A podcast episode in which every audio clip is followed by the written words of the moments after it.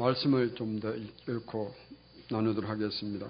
4절에서부터 12절까지 마태복음 5장 4절에서 12절까지 우리 교독하고 어, 말씀을 전하도록 하겠습니다.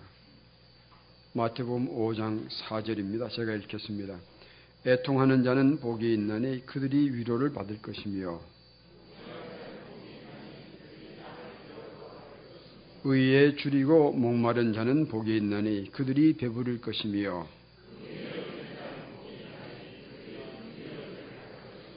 마음이 청결한 자는 복이 있나니 그들이 하나님을 볼 것이며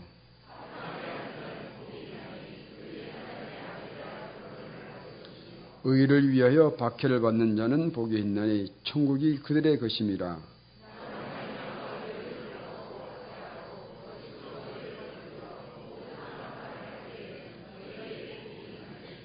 읽겠습니다. 기뻐하고 즐거워하라. 하늘에서 너희의 상이 큼이라. 너희 전에 있던 선지자들도 이같이 박해야 했느니라. 아멘. 우리 잠시 기도드리겠습니다.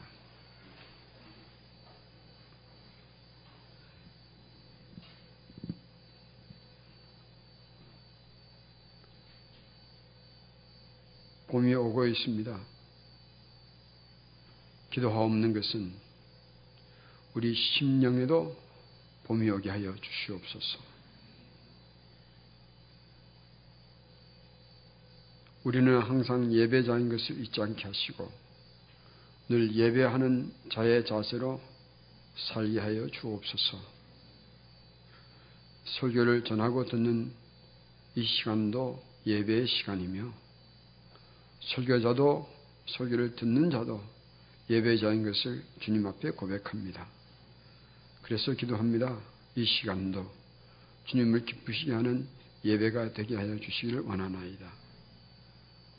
말씀을 전하고 나눌 때에 성령께서 전하는 자의 연약함을 맡아주시고 듣는 자들의 미련함을 깨우쳐 주셔서 주님을 또 한 번 더 새기고 채우는 귀한 시간 되게 하여 주옵소서. 예수님의 이름으로 기도드리옵나이다. 아멘. 오늘 말씀의 제목을 예수님이 증거하시는 예수님이라고 붙였습니다. 어느 목사님이 연말이 되어서 교단 감독 목사님으로부터 이런 목회 평가를 받았습니다. 목사님은 금년에 한 명밖에 결신시키지 못했네요. 목사님은 금년에 한 명밖에 결신시키지 못했네요. 그것도 어린 소년입니다. 이런 목회 평가를 받고 나서 목사님이 낙심하였습니다. 혼자 예배당에서 기도하고 있는데 한 소년이 뛰어들어왔습니다. 그리고 목사님을 부릅니다. 목사님, 목사님, 저도 목사나 선교사가 될 수 있을까요? 이렇게 질문합니다. 목사님은 자기의 마음을 가다듬고 이렇게 뛰어든 소년을 보고 이 소년이 바로 그 해에 결심시킨 바로 그 소년이에요. 이 소년을 붙들고 자기의 마음을 가다듬고 소년에게 이렇게 말합니다. 그래 하나님께 기도하면서 하나님의 뜻을 한번 찾아보아라. 그리고 소년을 격려하고 기도해 주었습니다. 이 소년이 나중에 자라서 아프리카 가는 선교사가 되었습니다. 바로 남아프리카의 선교의 아버지라고 불리는 라벳 마펫 목사님이에요. 이번에 또 영향을 받아서 아프리카 선교를 갔던 분이 있습니다. 데이빗 리빙스톤입니다. 또 리빙스톤의 영향을 받아서 선교지로 가서 아프리카의 영혼들을 위해서 수고했던 선교사 두 분이 있습니다. 헨리 스탠리고 조지 그랜프린 유명한 선교사님들이에요. 이런 역사들이 한 명의 신실한 그 목사를 통해서 연쇄 반응이 일어났습니다. 오늘도 이 연쇄 반응은 일어나고 있습니다. 우리도 그 연쇄 반응이 일어나는 선상에 있는 나라가 된 것을 감사드립니다. 그런데 이것이 어디서 시작되었는가? 한마디로 정리하면 예수님이 증거하셨던 그 예수님에게서 시작한다. 저는 그렇게 생각합니다. 그래서 오늘 제목을 예수님이 증거하시는 예수님이라는 제목을 붙이고 이제 마태복음에서 나오는 이 산상보훈을 강의하려고 합니다. 산상 마태복음 5장, 6장, 7장은 별명이 붙어 있습니다. 그것이 산상보훈입니다. 산상에서 예수님께서 산상에서 산 위에서 보훈 보배로운 가르침을 가르친 내용이다. 그래서 산상보훈이라는 이름을 붙인 것입니다. 이 산상보훈은 제가 대강 세어보니까 한 30분 내지 40회의 설교가 나올 것 같습니다. 그러면 날짜로 따지면 한 8개월 내지 9개월 될 것 같아요. 그 사이에 또 절기, 절기 설교들이 있고 또 혹 외부 설교자가 오시면 그걸 다 정리하고 나니까 금년 안에는 마칠 것 같아요. 제 생각에는 매일 강의하고, 강의하고 싶은데 다 오지 않으실 것 같아서 못하는 형편을 고려해서 아, 일주일에 한 번 하게 됩니다. 그런 죄송함과 아쉬운 마음을 가지고 오늘부터 산상보원을 강의하려고 합니다. 많이 기도했습니다. 아, 누가복음과 로마서와 산상보원 중에서 어느 것을 시작할까 많이 고민하던 중에 기도하면서 산상보원을 강의하기로 마음먹었습니다. 주님께서 성령의 감동을 통해서 여러분과 저에게 큰 은혜 베푸시기를 축원합니다. 산상보원에 대해서 몇 가지 한번 정리해 보도록 하겠습니다. 첫째 산상보원의 형식에 관해서 좀 나누겠습니다. 많은 분들은 산상보원을 예수님의 설교의 모음집이다 라고 말합니다. 과연 그런 것인가? 제가 한번 정리해 보도록 하겠습니다. 산상보원을 여러 편의 설교를 수집해서 마태는 기록하였다. 많은 분들이 그렇게 얘기합니다. 이유가 많은데 그 중에 하나는 분량과 또 그 다양한 주제들과 또 누가복음에는 보면 이 산상보원의 내용이 여기저기 흩어져서 산발적으로 기록되어 있습니다. 그래서 이런 것을 종합해 볼 때 산상보원은 예수님께서 하신 여러 가지 설교를 모아온 것이 산상보원이다 라고 말하기도 합니다. 그런데 저는 이 산상보원은 한 번에 전하신 한 편의 설교라고 저는 주장하고 싶습니다. 그 이유를 몇 가지 정리해 드리겠습니다. 첫째 산상보원의 분량에 대해서 말씀 나누도록 하겠습니다. 제가 설교할 때는 지금 이게 한 장이거든요. A4 용지로 두 단어 나눠서 반 접어서 어, 작성하고 있습니다. 이게 반으로 하는 것은 길게 하면요. 보이긴 좋은데 갖고 다니기가 너무 불편하지 않습니다. 그래서 2단으로 나눠서 이렇게 접어서 다니는데 이것을 한 면으로 해서 두 장이 나오니까 앞뒤면 하면 A4 용지 한 장이에요. 이것을 보통 제가 설교하면 어, 군말 붙이지 않으면 25분이면 설교합니다. 그래서 과연 이 산상보원의 분량이 어느 정도 될까? 그 알아보기 위해서 제 설교 원고 양식에 산상보원을 다 한번 넣어봤습니다. 궁금하시죠? 얼마나 될까? 넣어봤더니 이 제 설교 원고 분량에 한 4분의 1 정도 더한 분량밖에 되지 않았습니다. 그렇다면 제가 말이 빠른 사람이 아니거든요. 제 설교 속도로 해도 한 40분이면 산상보호는 다 설교하는 분량이에요. 그래서 그 분량 때문에 어, 산상보호는 여러 가지 설교 수집이다 말하는 것은 어, 옳지 않다 생각합니다. 두 번째 이유를 말씀드리겠습니다.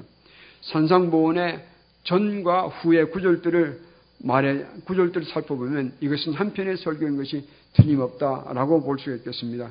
우리가 읽었던 오늘 본문의 5장 1절과 2절을 보면 예수님께서 무리들 앞에서 설교하셨고 또 제일 마지막 부분에 보면 5장 7장입니다. 28절과 29절에 보면 예수님께서 이 말씀을 마쳤을 때에 예수님 말씀을 들은 자들이 놀랐다고 하는 문맥을 보니까 이것은 틀림없이 한편에 한 번에 하신 설교인 것이 틀림없다. 그렇게 보게 되는 것입니다. 세 번째는 누가복음에서 여기저기 산발적으로 기록된 것을 보고 이 산상보호는 여러 가지 편의 설교를 수집한 것이다 라고 말하는데 저는 그 반대적으로도 볼 수 있다 생각합니다. 예수님께서 산상보호는 첫 설교예요. 이 철수설 하신 다음에 가르치는 곳곳마다 필요에 따라서 그것을 부분적으로 전할 수도 있지 않겠습니까? 저도 가끔 그러거든요. 그것을 보면 오히려 그 반대적으로 볼 수 있지 않겠는가 그런 생각이 듭니다. 그래서 저는 산상보원을 그렇게 여러 편의 설교의 수집이라고만 볼 수 없다. 저는 결론 내리기를 산상보원은 한 편의 설교다 생각합니다. 왜 이것이 중요한가? 산상보원을 여러 편의 설교를 수집한 것으로 보면 뭘 놓친 게 하나 있습니다. 산상보원을 한 편의 설교라고 볼 때에 거기서 획일적으로 흐르는 주제가 있다는 것을 우리는 알게 됩니다. 한 편의 설교라고 볼 때에 가능한 거예요. 그런데 그것을 뜯어 놓아 쪼개버리면 그 주제, 획일적인 주제를 볼 수가 없게 됩니다.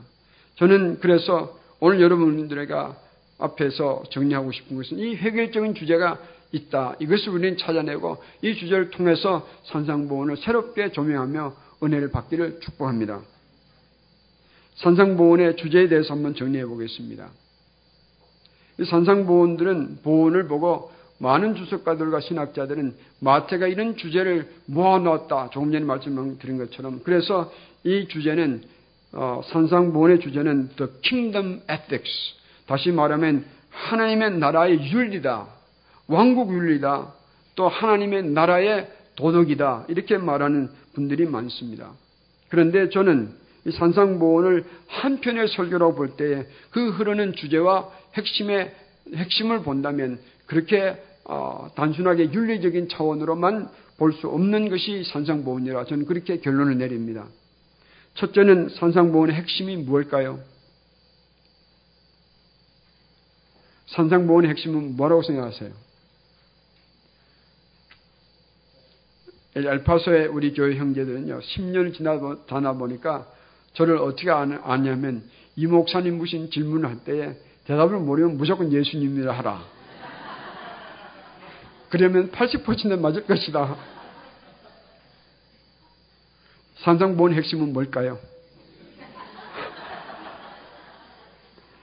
웃어주셔서 감사합니다. 웃기려고 한 건 아닌데, 그렇죠. 산상보원 핵심은 예수님 자신이에요. 이것은 나중에 한번 살펴보도록 하겠습니다. 그러면 산상보원의 주제는 무엇일까? 주제가 뭘까요? 답은 이미 드렸는데. 그렇죠. 예수님이 증거하시는 예수님이 이 산상보원에 흐르는 중요한 주제다. 저는 그렇게 생각합니다. 아멘. 그래서 우리는 산상보원을 통해서 예수님께서 증거하시는 그 메시지가 우리 심령에, 우리의 심장에 들리고 새겨지기를 축복합니다. 그러나 만약에 이 산상보원을 쪼개, 쪼개, 쪼각쪼각 갈라 넣어버리면 이 주제가 찾아지지 않습니다. 그래서 저는 원하는 것은 이 산상보원에서 예수님이 증거하시는 예수님을 만나게 될 때에 우리는 이 산상에서 증거하시던 예수님의 이 메시지의 음성과 무게와 그 주님의 간절한 마음을 우리 마음에 담지 않겠는가. 그렇게 소망합니다.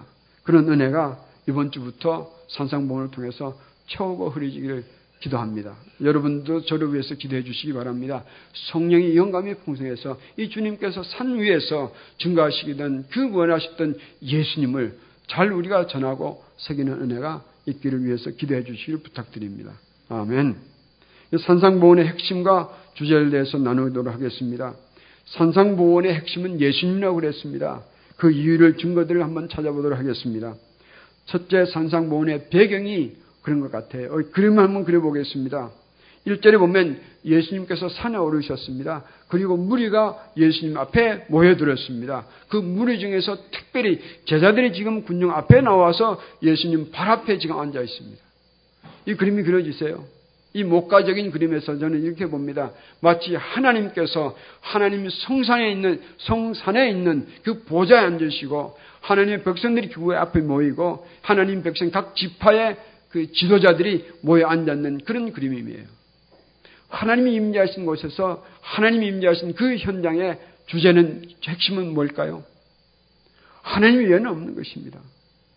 하나님이 임재하신 그 현장의 핵심은 하나님이에요. 다른 것은 있을 수가 없습니다. 어떤 사상도 어떤 윤리도 그 자리를 차지하지 못합니다.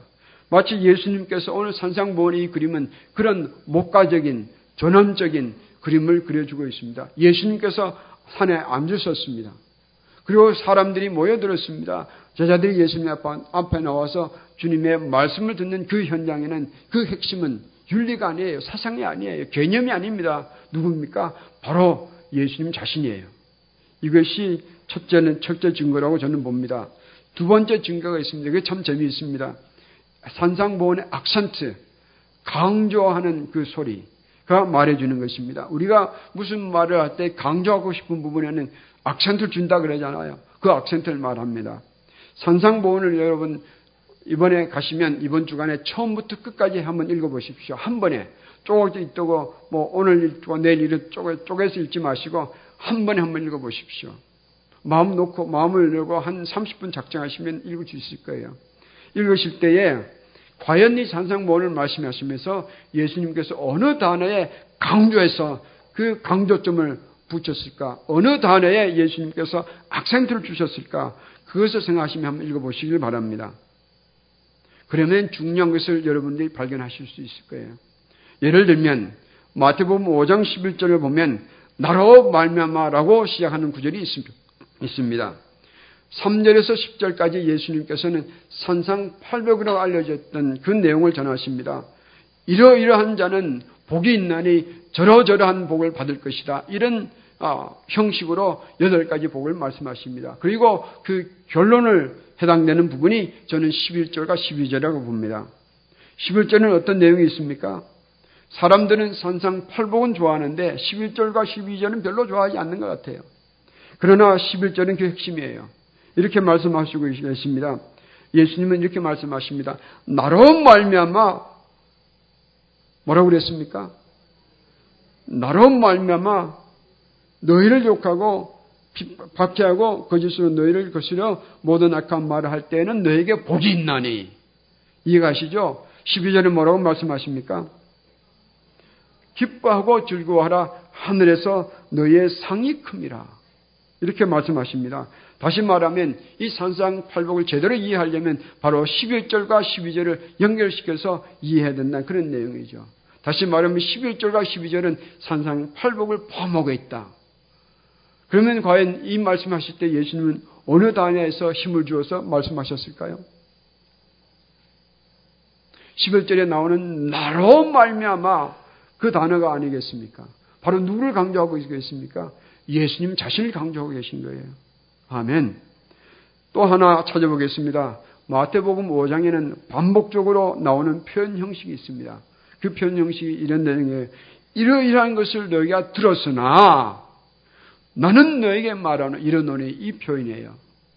여러 군데 반복됩니다. 죄송하지만 조금 많은 헬라어를 가지고 여러분께 한번 나눠드리고 싶습니다. 어, 파워포인트를 제가 했더니 잘 안 돼가지고 헬라어가 잘 안 나오도록 그래서 포기해버렸습니다. 한번 한국말로 그 발음을 적을 테니 한번 적어보세요. 에고, 에고. 그리고 띄우시고 다른 단어는 에고 적으시고 대라고 적어보십시오. 에고 대 띄우시고 레고 띄우시고 후인 네 단어예요. 이 단어에 대해서 한번 정리해 드리겠습니다. 에고라는 단어는 내가 말하노라 할 때 내가 그런 뜻이에요. 1인칭을 말합니다. 화자 자기 자신을 가리키는 인칭 대명사예요. 에고, 내가. 여기서 무슨 단어가 나옵니까? 이고라는 단어가 나오죠. 자존심, 우리가 말하는 그 자존심 할 때 이고가 나오죠. 에고, 내가 말하노라. 대는 무슨 뜻인가 하면, 그러나, 그런 의미를 가지고 있습니다. 이 그러나는 뭘 말하는가 하면, 앞에서는 이런 얘기를 했지만, 그 다음에 나온 내용은 앞에서 말한 내용의 반전을 어, 가지고 있는 내용이에요. 그래서 대가 있습니다. 우리나라 말에는 그것이 분명하게 번역이 되어 있지 않아서 좀 소소한 면이 있습니다.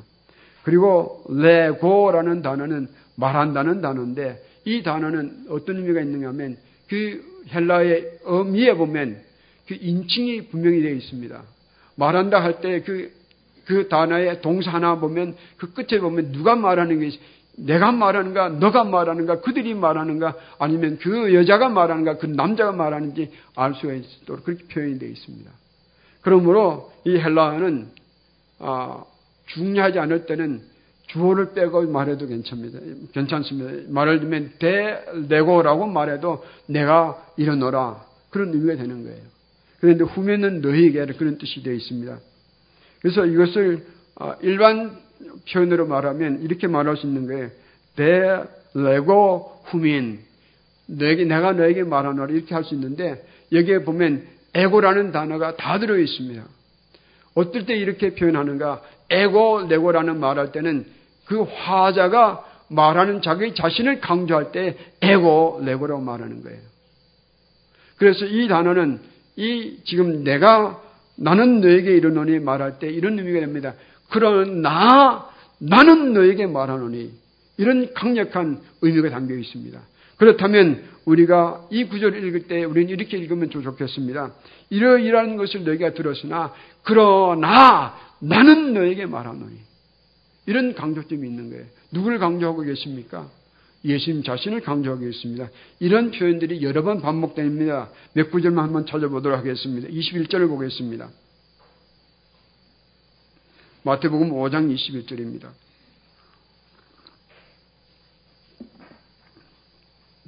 21절에 제가 읽어보겠습니다.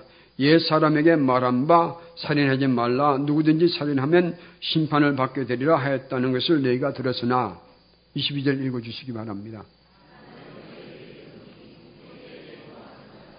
스탑 중지하세요. 제가 그렇게 읽으라고 하지 않았거든요. 22절 우리 다시 한번 읽어보겠습니다. 아, 이거 아침도 안 먹었는가 보네. 이렇게 읽어야 되는 게, 그러나 나는 너에게 이르노니. 이렇게 읽으셔야 되는 것입니다. 아, 예배 시간에 그렇게 읽으면 좀 마음이 껄끄러우실 테니까 그렇게 못 읽으시는 것 같은데, 27절 한번 보겠습니다. 27절에 너희가 들으시나 이런 말씀 나오죠? 28절에 뭐라고 말합니까? 말씀하십니까? 그러나 나는 너에게 말하노니 누굴 강조하고 계세요? 나는 예수님 자신 강조하고 계십니다. 그 위에 여러 구절이 나옵니다. 34절에도 마찬가지고요. 또 39절, 44절 이렇게 나옵니다. 이것은 뭘 말합니까? 산상보원을 통해서 예수님은 예수님 자신이 어떤 분인지를 지금 강조하고 계십니다. 이해가 가시죠? 그리고 또 한 군데 보겠습니다. 산상보원 결론 부분을 한번 찾아보겠습니다. 7장에 나오죠? 7장을 한번 가보겠습니다. 21절입니다. 21절과 22절, 23절을 한번 교도하도록 하겠습니다. 제가 21절을 읽겠습니다. 나더러 주여 주여 하는 자마다 다 천국에 들어갈 것이 아니요 다만 하늘에 계신 내 아버지의 뜻대로 하는, 행하는 자라야 들어가리라.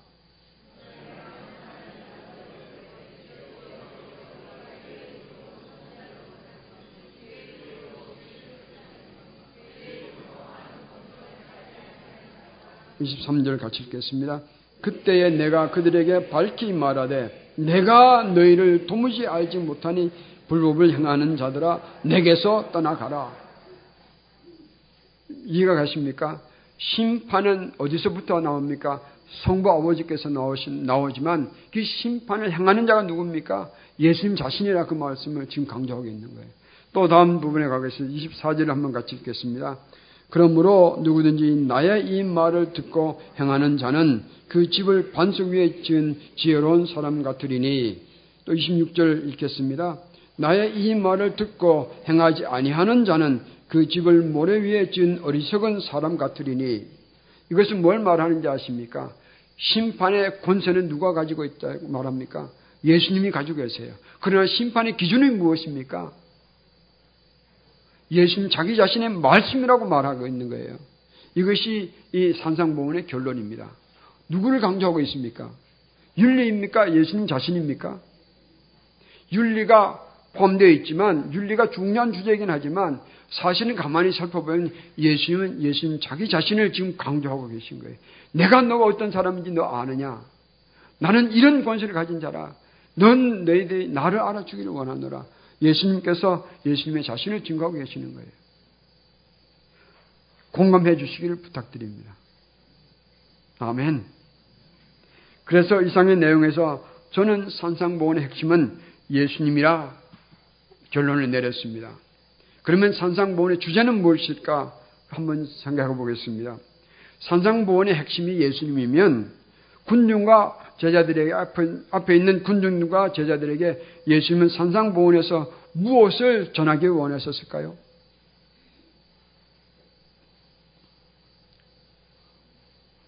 어, 제가 이상한 질문을 했습니까? 그렇죠. 예수님은 예수님의 산상보원의 핵심이 예수님이라면 그것을 가르치는 그 내용 가운데서 예수님은 예수님 자신이 어떤 분인 것을 증거하시고 계시기 당연하지 않겠습니까? 그래서 저는 산상보원에 부제를 붙인다면 예수님이 증거하시는 예수님이라 이런 부제를 아, 붙여놓고 우리는 산상보원을 새롭게 이해할 수가 있다 저는 생각합니다. 그럴 때는 우리가 산상보원을 우리가 세 가지의 단계로서 한번 이해해 볼 수 있을 것입니다. 첫째는 우선적인 단계로는 상식적으로 이해할 수가 있어야 합니다. 무슨 얘기가 하면 이런 내용이에요. 예수님께서 전하시는 산상보호는 많은 사람들이 오늘 또 공부하며 믿지 않는 사람들도 이것을 공부합니다. 그리고 놀러합니다. 그런데 재미있는 것은 뭐냐면 이 산상보원에서 예수님은 어려운 단어를 쓰지 않으셨어요. 일상생활에 표현하는 사용하는 그런 사람들의 단어를 가지고 산상보원을 가르쳤습니다. 그래서 그런 상식적인 수준에서 산상보원을 먼저 이해할 것입니다. 아멘. 두 번째는 본질적인 단계로 이해가 필요합니다. 그것은 무엇인가 하면 이런 상식적인 단계를 더 한 걸음 더 들어가서 본질적으로는 예수님을 중심으로 산상보원을 이해할 것입니다. 그래서 여러분 상상본을 읽으시고 예수님 중심으로 한번 그 의미들을 찾아보신 은혜가 있기를 축복합니다. 산상보원은 예수님이 그 핵심이라는 것을 인정한다면 산상보원의 주제마다 예수님을 핵심으로 삼고 이해해야 된다는 것에 결론에 동의해 주실 것을 믿습니다. 그것은 한 방편으로 이렇게 보면 됩니다. 산상보원의 모든 주제를 읽으실 때 내가 너에게 이르노니 이 주님의 음성을 앞에 먼저 붙이고 한번 이해해 보면 도움이 될 것입니다. 세 번째 단계로는 의도적인 단계예요. 여기는 지금 예수님께서 군중 앞에서 말씀하신 것 같지만 사실은 예수님의 눈은 얼굴은 군중을 향하고 있었는지 몰라도 예수님의 마음과 예수님의 소리는 앞에 앉아있는 제자들이 향하고 있어요. 다시 말하면 이 제자들이 이제부터 3년 동안 예수님을 따라다니며 예수님을 보고 예수님을 체험하며 예수님을 알아가는 그런 시간들을 가져야 합니다. 그 후에는 이들을 통해서 예수님이 온 세상에 증거해야 합니다.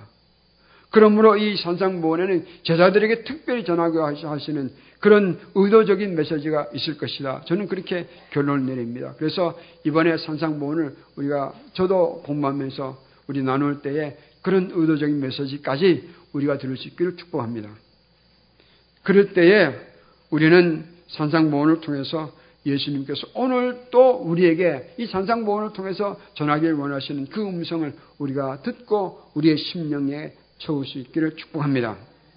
산상보원을 대하는 자세를 정리하고 말씀을 마치도록 하겠습니다. 시간이 벌써 결론 여기까지 왔나?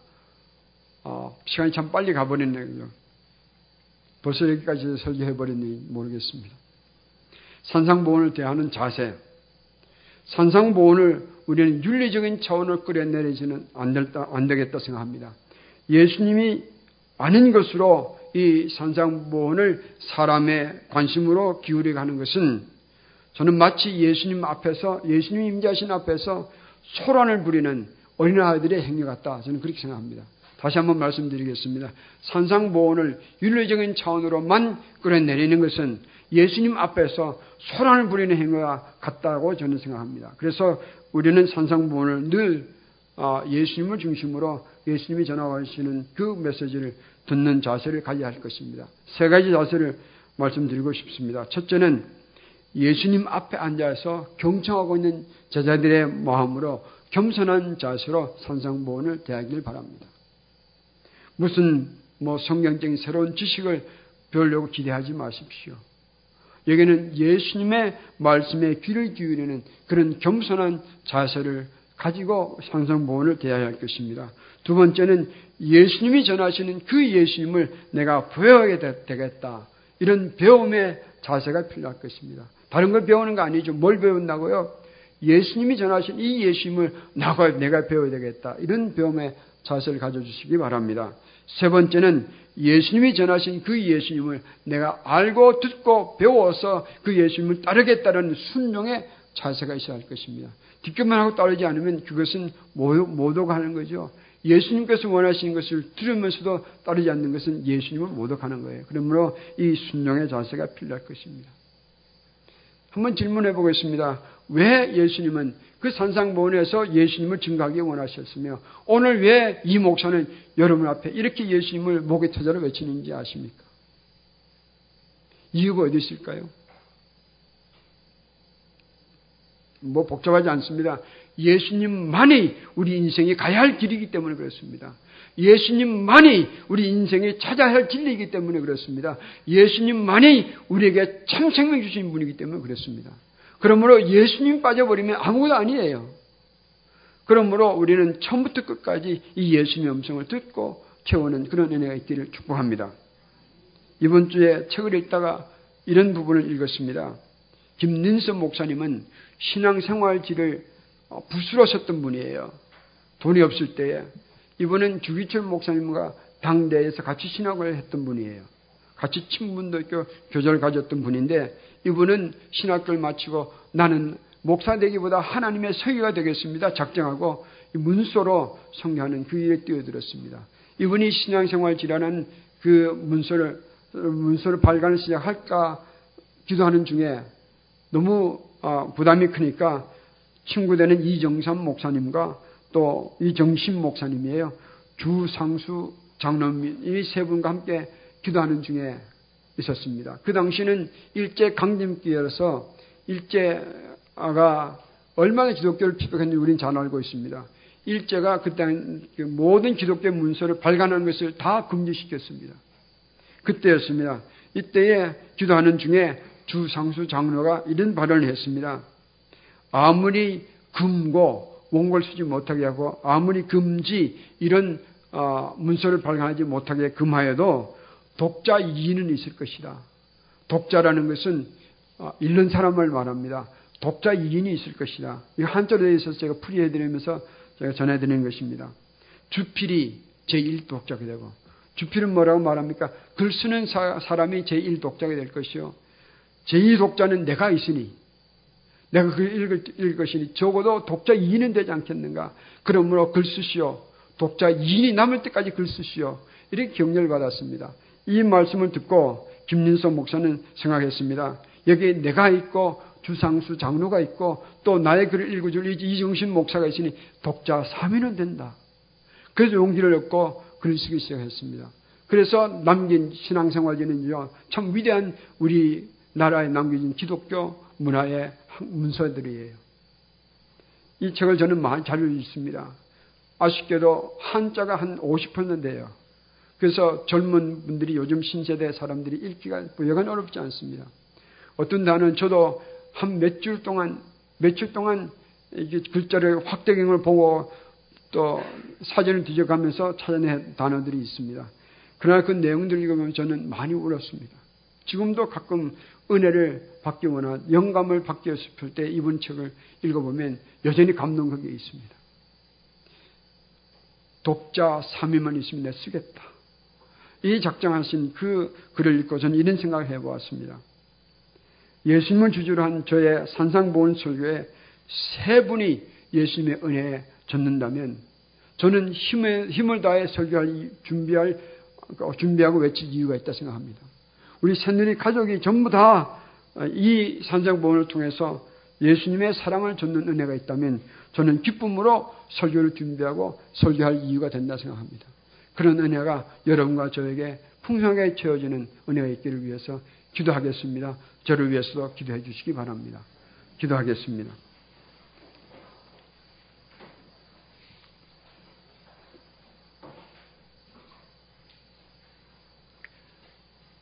우리가 부를 찬송가 95장 가사를 제가 읽어드리겠습니다.